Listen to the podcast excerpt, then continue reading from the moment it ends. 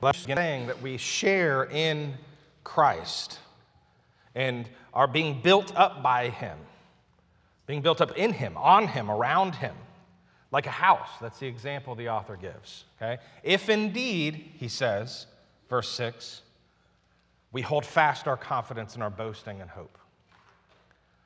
That's going to be an important line because he's about to draw a contrast to that, uh, to show us what it's like to not be that, a part of the house that Christ is building up. And then he'll repeat verse 6 again in verse 14, where he says, If indeed we hold our original confidence firm to the end. That's what he's challenging the Hebrews to do. It's our confidence in Jesus that gives us confidence we are a part of God's house that he is building up. So hold fast, he tells them. Stand firm. Don't wander off. Don't think you can be part of the house of God, uh, the, the, the, house uh, that God is building without Christ. There's no house without him. Those promises of the Old Testament given to God's people, they're all real. He didn't bait and switch his people. All of that stuff is real, it's true, but you can't leave Jesus and go back to Judaism to get him. That's what he wants them to see very clearly. Eh, eh, you know, he's trying to tell them he's, we're going the same way that we were before. Uh, when, when, when you were Jews, the author is trying to explain to them, you know, we're still heading in the same direction that we always have, but we've changed lanes here, right? We've changed lanes now. And if you go back and hop back in that one, it's going to lead you astray. It's happened to God's people before, as we'll see he brings out in this passage. He gives an example of that. Don't let that happen to you. Stay here. You're on the right road, the author is saying. Endure to the end because this road that you're on leads to rest. Okay? Now let's read Hebrews chapter 3. Uh, we're going to read from verse 7 all the way into chapter 4, verse 10, to get what he's, he's telling them here. So, hear now the words of the one true and living God. Therefore, as the Holy Spirit says, Today, if you hear his voice, do not harden your hearts as in the rebellion on the day of testing in the wilderness, where your fathers put me to the test and saw my works for 40 years. Therefore, I was provoked with that generation and said, They always go astray in their heart, they have not known my ways. As I swore in my wrath, they shall not enter my rest. Take care, brothers, lest there be in any of you an evil, unbelieving heart, leading you to fall away from the living God. But exhort one another every day, as long as it is called today, that none of you may be hardened by the deceitfulness of sin. For we have come to share in Christ, if indeed we hold our original confidence firm to the end. As it is said, Today, if you hear his voice, do not harden your hearts as in the rebellion. For who were those who heard and yet rebelled? Was it not all those who left Egypt, led by Moses? And with whom was he provoked for 40 years? Was it not with those who sinned, whose bodies fell in the wilderness? And to whom did he swear that they would not enter his rest, but to those who were disobedient? So we see that they were unable to enter because of unbelief. Therefore, while the promise of entering his rest still stands, let us fear lest any of you should seem to have failed to reach it. For good news came to us just as to them, but the message they heard did not benefit them because they were not united by faith with those who listened. For we who have believed enter that rest. As he has said, As I swore in my wrath, they shall not enter my rest, although his works were finished from the foundation of the world. For he has somewhere spoken of the seventh day in this way, and God rested on the seventh day from all his works. And again in this passage, he said, They shall not enter my rest.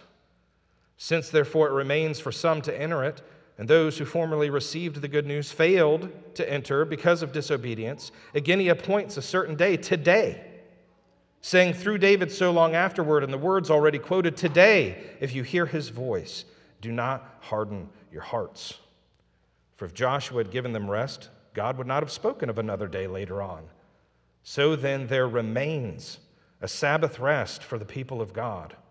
For whoever has entered God's rest has also rested from his works as God did from his. This is the word of the Lord. Father, I pray this morning as we look at this passage that you would do two things for us that you would encourage us to run and run well. And Lord God, that we would see the rest that is already ours.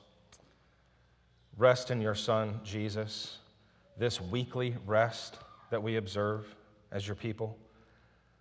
Lord, that there would be great encouragement in this, that your warnings would be heard, your assurances would be given and received, that you would receive all the glory, and that we might find a blessing in it. In Christ's name, amen. All right, so again, the author is encouraging these first century Christians who would come out of Judaism to stay the course. Okay? You've been given the fullness of God's revelation, he says. It doesn't get any better than this, this side of glory. So don't be tempted to turn your back on the light that you've been shown and find some other way to God. There's not one.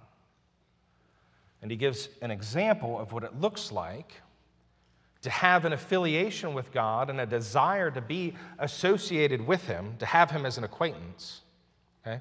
but without having a saving relationship with Him by faith in Christ the Son. That's partly what's in view here in this passage, particularly in the warning. The warning is just as relevant for us today in the church as it was then, too, by the way. There are people sitting in church today, now, have been already before we got here this morning, will be later on today in other parts of the world. There are people sitting in church today who will be in hell forever. That's a sobering reality.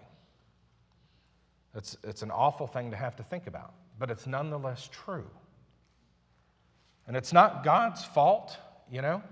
It's not like God's some big meanie who, you know, strings them along, lets them, you know, believe in Him, and then He pulls the rug out from under them at the end and sends them to hell. It doesn't work that way. No, they never believed in Him. They never had that belief to begin with. That's the point. They've hardened their hearts. They might have gone along on the ride for a little while, maybe even experienced some blessing in it.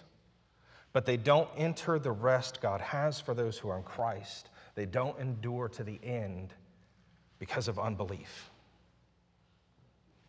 This warning is for those in the church, and the warning is don't fall away, right? Don't fall away. Don't be counted among those who harden their hearts and are disobedient, uh, disobedient to God, he says. You know, d- demonstrating their unbelief by their disobedience. Take care, brothers, lest there be in any of you an evil, unbelieving heart leading you to fall away from the living God. It's verse 12. That's the warning, okay? And then here's the counsel. These will be our three points this morning. Have faith Fear God and fight to enter that rest. So, this is, a, this is part one of a two part sermon that we're going to do on this passage on endurance and rest. Okay? We'll be here again next week looking closer at the rest part specifically and really zooming in on that because there's a lot there. But this morning we're going to look a little bit more at the endurance part. The Christian life is an endurance race, and those who do not endure to the end do not rest. That teaching's clear in this passage, and it's the main idea of the sermon this morning. So the question then is how, right? How do we endure? How can we be sure we finish the race and enter that rest? And that's the counsel the author gives. So, again, that gives us our three points have faith. He talks about that verses 7 through 19, chapter 3. Fear God, he begins to say in chapter 4, verse 1. And fight, strive to enter that rest, verse 11. So, point number one have faith. The author says if you don't go on to the end in faith, you will be lost. This comes up a lot in the book of Hebrews. We've talked about it some already in previous sermons this idea of falling away. We, we get these warnings that seem to suggest it's possible for you to lose your seat in heaven. How does that work? Isn't our hope eternal? Don't we have eternal security in Christ? Isn't there an eternal rest for us? Isn't it guaranteed? And the answer to all those questions is yes, unequivocally. Yes. So, why are these warnings about falling away being given to people who are in the church already, who claim to be Christians? I mean, we're here, aren't we? And this is where we're supposed to be? Aren't we in? That's what they thought. That's exactly what they thought. Okay, so this is what's important to understand and why the author uses this example of the Israelites in the wilderness. That's what those people who were waiting on the promised land thought. You know, this is for us. We're in the right club. We're not in that club, we're in this club. But there's something more to it than that, we're finding out, that the author says, isn't there? I mean, that's the, isn't that what he's saying?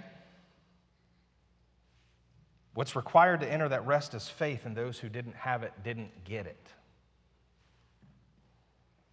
So here's why. Here's why these warnings are given to those who are already a part of the club, uh, who identify with belonging to the people of God in the church already. It's because there's a big difference between what we understand as perseverance of the saints, an important doctrine, a biblical doctrine that assures us we cannot lose our salvation. That is true. There's a difference, though, between that and a kind of eternal security where someone professes faith, gets baptized, and then later abandons the faith altogether and never walks openly with the Lord again. When we talk about that, when we talk about perseverance of the saints, about not being able to lose our salvation, about once being saved, always being saved, we're not talking about that guy. Okay? We know there are no such things as used to be Christians. No such thing. That's one side of this coin, okay? You know, people can't say, well, I used to be a Christian and now I'm an atheist. No. The truth is, they, they were never a Christian to begin with. If they, if they had been, they would have been united to Christ, and Christ loses none of those he comes to save. So, the other side of this coin, though, is that you can't be saved by proxy you can't be saved by your parents' faith. You can't be born into it. You must be born again. You can't be saved by being a member of the church your family has been a member of for generations and they're all buried in the cemetery. No, you have to have faith, a faith that endures to the end. Have you ever met anyone? That you were friends with in school, that you worked with, that you, you, you know grew up in church. They went, to, they went to church camp, like two of our boys did just this past week. They went to church camps, they did the VBS things, right? They were in youth group. But you can tell by the way they walk and the way that they talk, the way that they live their lives, the fruit of their lives, that they don't seem to really believe what the Bible says about Jesus. They've got things they'll say about Jesus, but they, you can just, you can tell, you can hear it, you can see it. They don't believe what the Bible says about Jesus. If you ask them, they, they believe there's a heaven. And if there's a heaven, they're in. But it's, they're open to the possibility there might not be. And if there's not, that's okay, right? Because this is what they're used to. This is what they grew up with, and it's comfortable, and, and they're used to it. It's all they've ever known, and all their friends and family are there. That's not faith. That's unbelief. The Bible doesn't teach that anyone who says they believe in Jesus and just goes back to living however they want will persevere to the end. That's one side of that coin. And he doesn't say that just outwardly being associated with the people of God saves them either. That's the other. And that's evident here in these verses where the author of Hebrews brings Psalm 95 forward talking about Israel when they were delivered out of Egypt and wandered in the wilderness. They were God's people. They had affiliation with the one true and living God, Yahweh. They weren't outside the household of God, they were very much inside the household of God, a part of his covenant community, and they experienced great blessings and benefits there. They saw miracles performed by God for them. The plagues that God sent on Egypt, all of, all of that. Remember that? Uh, him, him being present with them in the pillar of cloud by day and the pillar of, of, of, of fire by night. Parting of the Red Sea. They were there for that. Got water from a rock because a man hit it with a stick. Found manna every morning from heaven to feed them. They saw all of this. They saw God Almighty delivering them out of bondage, intervening for them at every turn, fighting their battles for them against their enemies. And yet, there were still those who didn't believe. How is that possible? They didn't believe their own eyes, or what? They believed what they saw, and they believed God was who He says He was. But belief isn't just an assent to some knowledge of the truth. Demons believe and shudder, James tells us. It's a surrender of the heart and recognition of who God is and trusting Him. That's what belief is. It's believing if, if there were a chair sitting here it's not just believing if I sat in that chair, it would hold me. It's me sitting down in it and resting there. That's belief. That's faith. There was no rest for them who didn't have that. They did not enter the rest that God had for them because of unbelief, it says, verse 19. And so, this is the next of six warnings we see in the book as a whole, in the book of Hebrews. Do not harden your hearts as they did as God's people did in the wilderness. Take care, it says, verse 12, lest there be in any of you an evil, unbelieving heart, leading you to fall away from the living God. And so, how do we prevent that from happening? You must have faith. Faith in Christ. Remember, again, they're flirting with this idea of turning their backs on Jesus and the teaching of the apostles to go back to Judaism. The author's leveraging what they, he knows they understand very well about God and the promise and of, of rest in the land that He has prepared for them. And He's saying, No Jesus, no rest. The same was true of Israel in the wilderness. They didn't enter the land because of unbelief, and that's what these folks are in danger of now. And you look back at Israel, they were motivated by a promise conditioned upon obedience. Okay? They were motivated by a promise conditioned upon obedience. Now, that doesn't negate what we said about faith being what is required. We have to recognize that it's the faith that begets the obedience in the first place. But obedience is a condition nonetheless.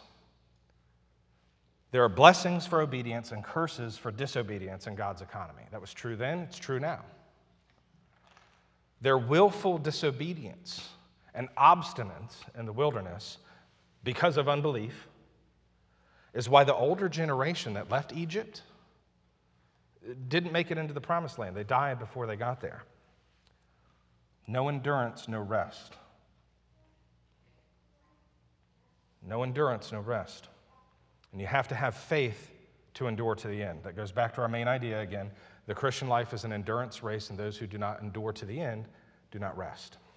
Now, here's something worth mentioning and vitally important to understand and to appreciate that I want us to all connect with here for a second, okay? We're not running this race alone. Isn't that a blessing? We're not in this race alone. God doesn't want you running this race where it's just you and God against the world. You ever feel like that sometimes, though? Isn't it exhausting? It's not supposed to be that way. We have each other in the church. It's not you and God against the world, it's us with God for the world. We collectively, joined together, united together by faith in Him, are His bride, His helpmeet, faithfully carrying out our responsibility to help Him carry out His mission. That's why God gave Adam Eve, isn't it? To help Adam carry out the mission God gave him. The church is the bride of Christ, his helpmeet. And you individually are not the church. We collectively are the church. And that's a refreshing reminder because sometimes it can feel. It can feel like it's just me and Jesus against the world. Like it's hard and exhausting and lonely. And we grumble about how hard it is and might even be tempted to believe it's not worth it the way the Hebrews were. But look at the way the author says we can prevent this sort of grumbling against God, as the Israelites did in verse 13. He says, But exhort one another every day, as long as it is called today, that none of you may be hardened by the deceitfulness of sin. We're in this together to encourage one another and remind one another of the greatness of God's promise to us in Christ. One of the remedies to that sort of grumbling we're prone to, we, we see here and we see other places in the Bible, is to stoke one another up, right? Help one another up, drag them along if you got to, right? Don't sit down yet, get up. We got to keep going. You can do it, it'll be worth it. There's something to that, and we need that. There's something to belonging to a larger body of people joined together in Christ, heading the same direction, looking forward to the same things. We were meant to thrive in that way. We will not thrive, we will not endure if left to ourselves. We need faith to endure to the end of the race, and the obedience God requires flows out of that faith. It is a result of our faith. And of course, we know the ultimate obedience that is required is fulfilled in Christ's obedience, and we only have that, we only demonstrate that we have that if we continue as we began. If we don't continue as we began, it only shows that we are not in Christ. So, again, the instrument by which we enter that rest is not obedience. I need to make that clear. It is faith. And not even the faith saves you, does it? Uh, we've talked about this before. You know, Jesus saves you. But faith is how you get Jesus, it's the instrument by which we receive the grace of God and salvation. It's not simply having faith. Lots of people have faith. It's not about having faith, it's about the object of your faith, isn't it? What is the object of that faith? The world doesn't ask you to answer that question. They don't care. It's not important. It's just important that everybody just has faith, whatever that is. But no, the object of your faith matters a great deal. And if we as Christians have the kind of faith that we know we're to have, that it will look like it. That's the obedience part where that comes in.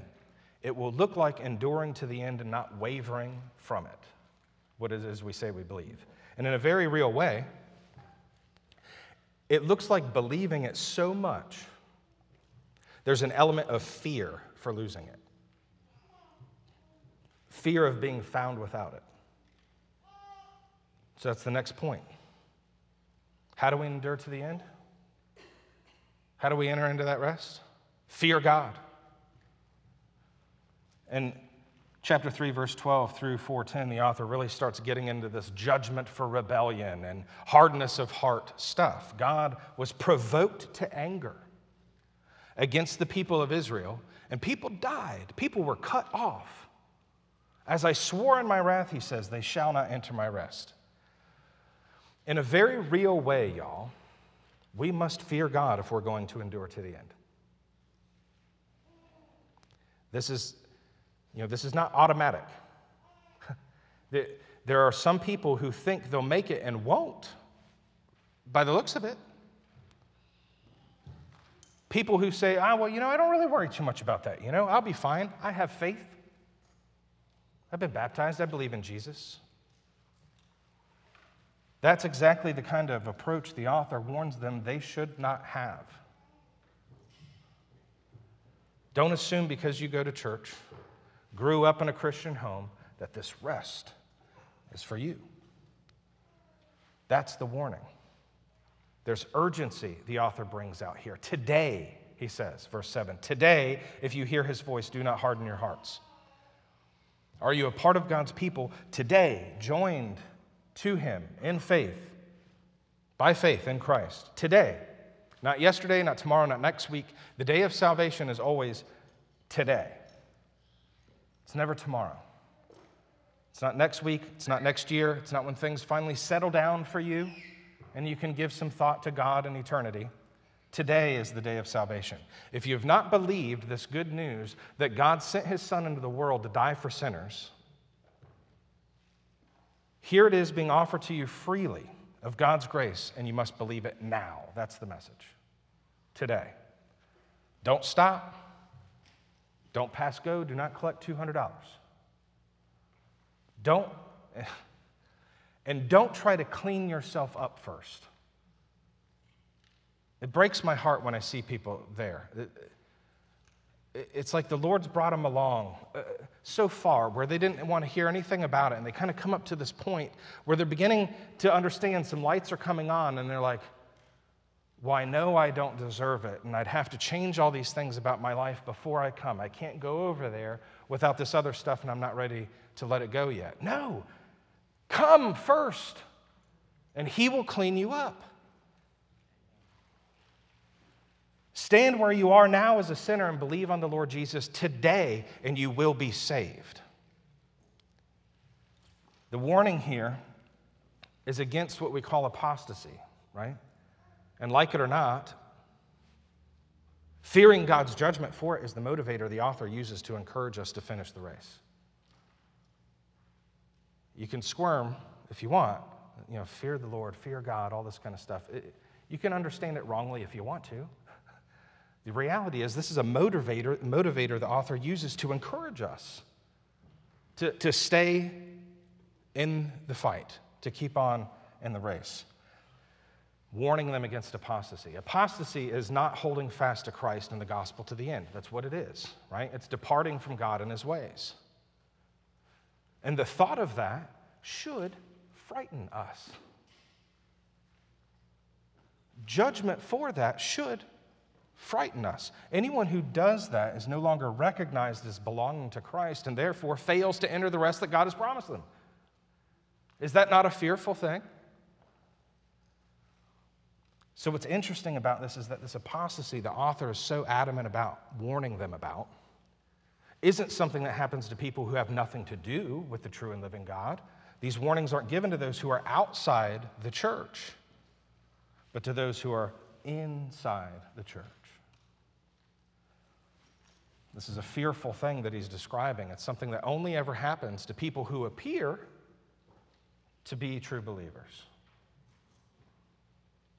This terrible, awful thing that he's talking about, this apostasy thing, it only ever happens to people we thought were believers.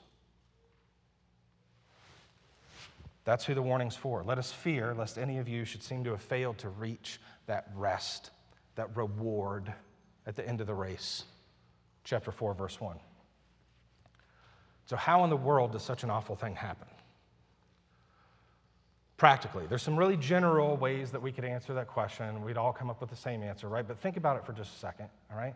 That, that happens in the heart at first. It doesn't start with walking out the church doors and never coming back again. It doesn't start with turning your back on God and walking away. It starts in the heart first. It often starts with isolation. And in that isolation, we grow discontent with the people of God and consequently disjointed from the people of God and begin questioning what God has said. And that's a dangerous place to be. A place where unbelief and grumbling fester in the heart, and we're tempted to believe the good news isn't so good after all. That's what begets rebellion. That's what the Israelites did in the wilderness. For good news came to us just as it did to them. It says, chapter 4, verse 2. But the message they heard did not benefit them because they were not united by faith with those who listened. For we who believed enter that rest. We need faith if we're going to endure to the end and enter that rest. We need to heed these warnings and fear God if we're going to enter that rest. We can't think we're just going to coast on in because of our loose associations with our religion. And lastly, we need to fight to enter that rest. It's the last point. Have faith, fear God's warnings. And verse 11 says, Let us therefore strive to enter that rest so that no one may fall by the same sort of disobedience. You know, let's go. Let's, let's do it. Let's press on. In light of all of this, let's finish this race well. You know, it's, it's, not, it's not, well, we have all we need to run this race, so let's not do it. It's, we have all we need, so let's do it. Imagine you're training for the Boston Marathon. 26.2 miles, I think it is. That, that makes me want to sit down just thinking about it. But imagine you've trained for it, you know? And I've known some endurance athletes, I'm, I'm you know, I've heard all about the, the training, the preparations that they go through. And it's not just gradually working up to running longer and longer distances. Uh, that's a big part of it, but it's the only part we really think about. There's all this other stuff that goes into it the stretching, the nutrition, the hydration, right? And then it's the creams and the clothing and the little stickers you put on different parts of your body to keep from chafing, you know?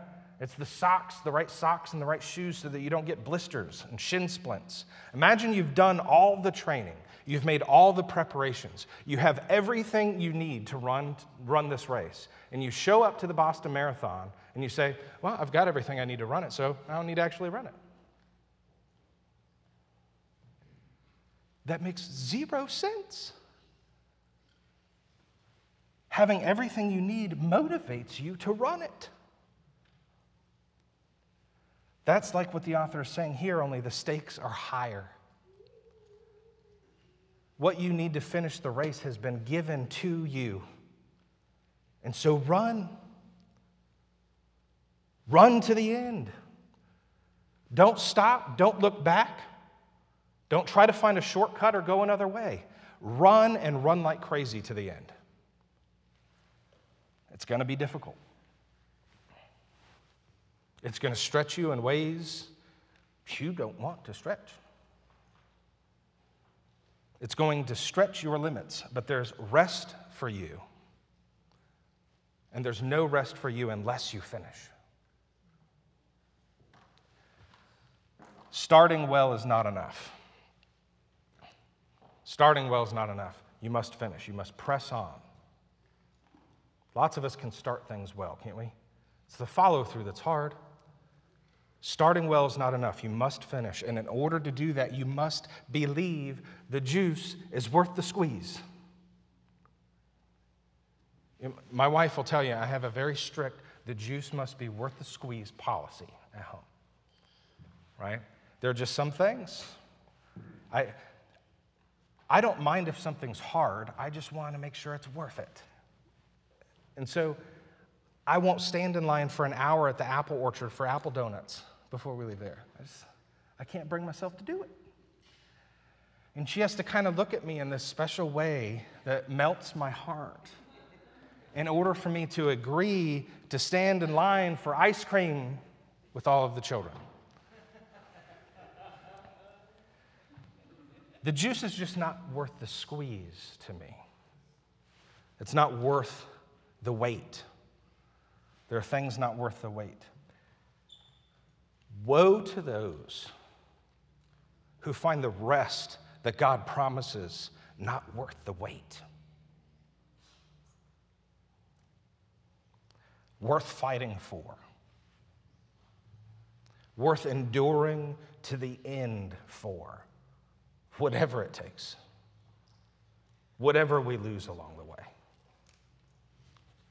The rest promised to us is real and it's worth it and it requires faith, unwavering faith in the promises of God that are only offered to us in Christ the Son. You must believe in Him or you won't make it. And not making it is a fearful thing.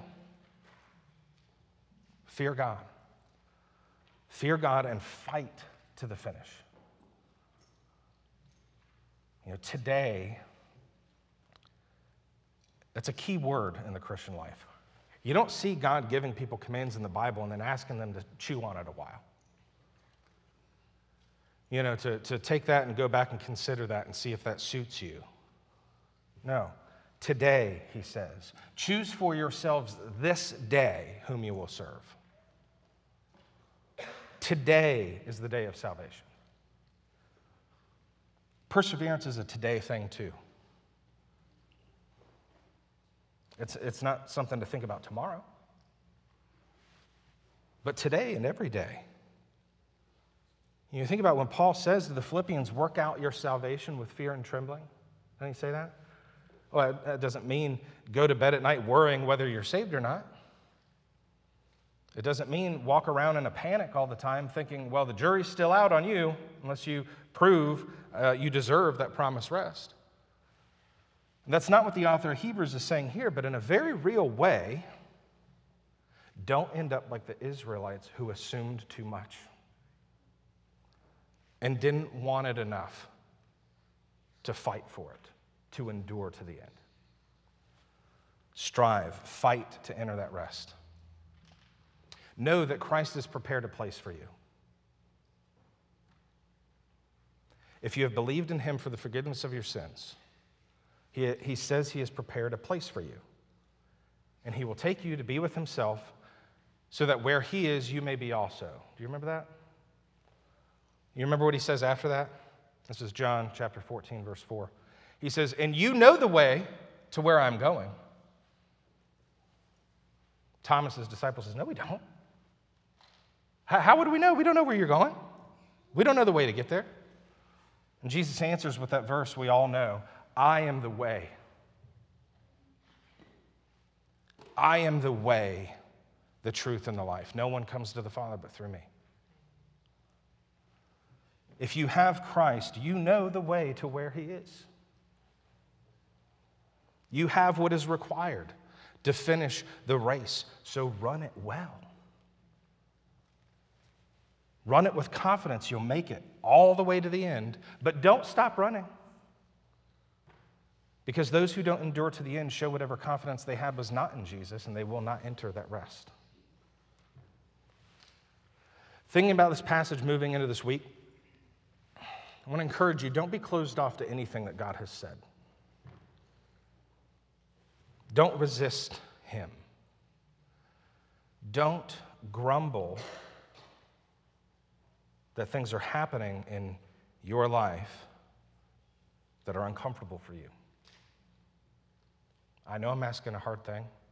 I'm reminding myself of this. Don't grumble at the discomfort that comes with endurance in this life. Grow to expect that. Look for how God is working in it, the way He did with Joseph being reminded that God is with you. Don't grumble that things aren't happening on your timeline as quick as you would like for them to happen. And that there are difficulties in this life, even though you do belong to Him, even though you are making right choices, even though you are seeking to honor the Lord and walk in faithfulness and obedience to Him. That's all part of it. That's part of this race. That's part of endurance, it's a part of perseverance. It's all a part of awaiting rest from all of that. Do you get that? How much sweeter is that rest going to be That'll be the subject of next week's sermon, where we focus on that rest that we're looking forward to. Let's pray. Father in heaven, Lord God, we always thank you for your word, that your word is truth, that by the power of your Spirit, you have allowed for us to be able to understand it. These things are too high for us. But Lord, you have made them known by giving us your Son, who has left us with your Spirit. Father, I pray that we would take stock of this, that we would recognize the great promises that you have given to us. Lord, that they would be enough for us to endure, that your grace would be sufficient for us. We know that it is. We just need to believe it. So, Lord, I pray for us here in this room that we would believe it. Lord, that you would, you would help us to stop and take stock of what it is you have been doing throughout all of human history. Sometimes our view gets too small and so narrow that we can't, we can't see all that you have done, everywhere that, that we've, we've been, and everywhere that we are now going. Lord, help us to dwell on these things, to be heavenly minded. Father, I pray that we leave here this morning with your blessing, with strength, knowing that we have everything we need to endure, everything we need to run this race well, and that we would delight in running it this week. And Lord, that we would look forward to that next checkpoint, that next rest, next Lord's Day, where we have the privilege and benefit of being fed not only from your word through our ears, but by our own mouths through your means of grace and the sacrament. God, we ask all these things in Christ's holy name. Amen.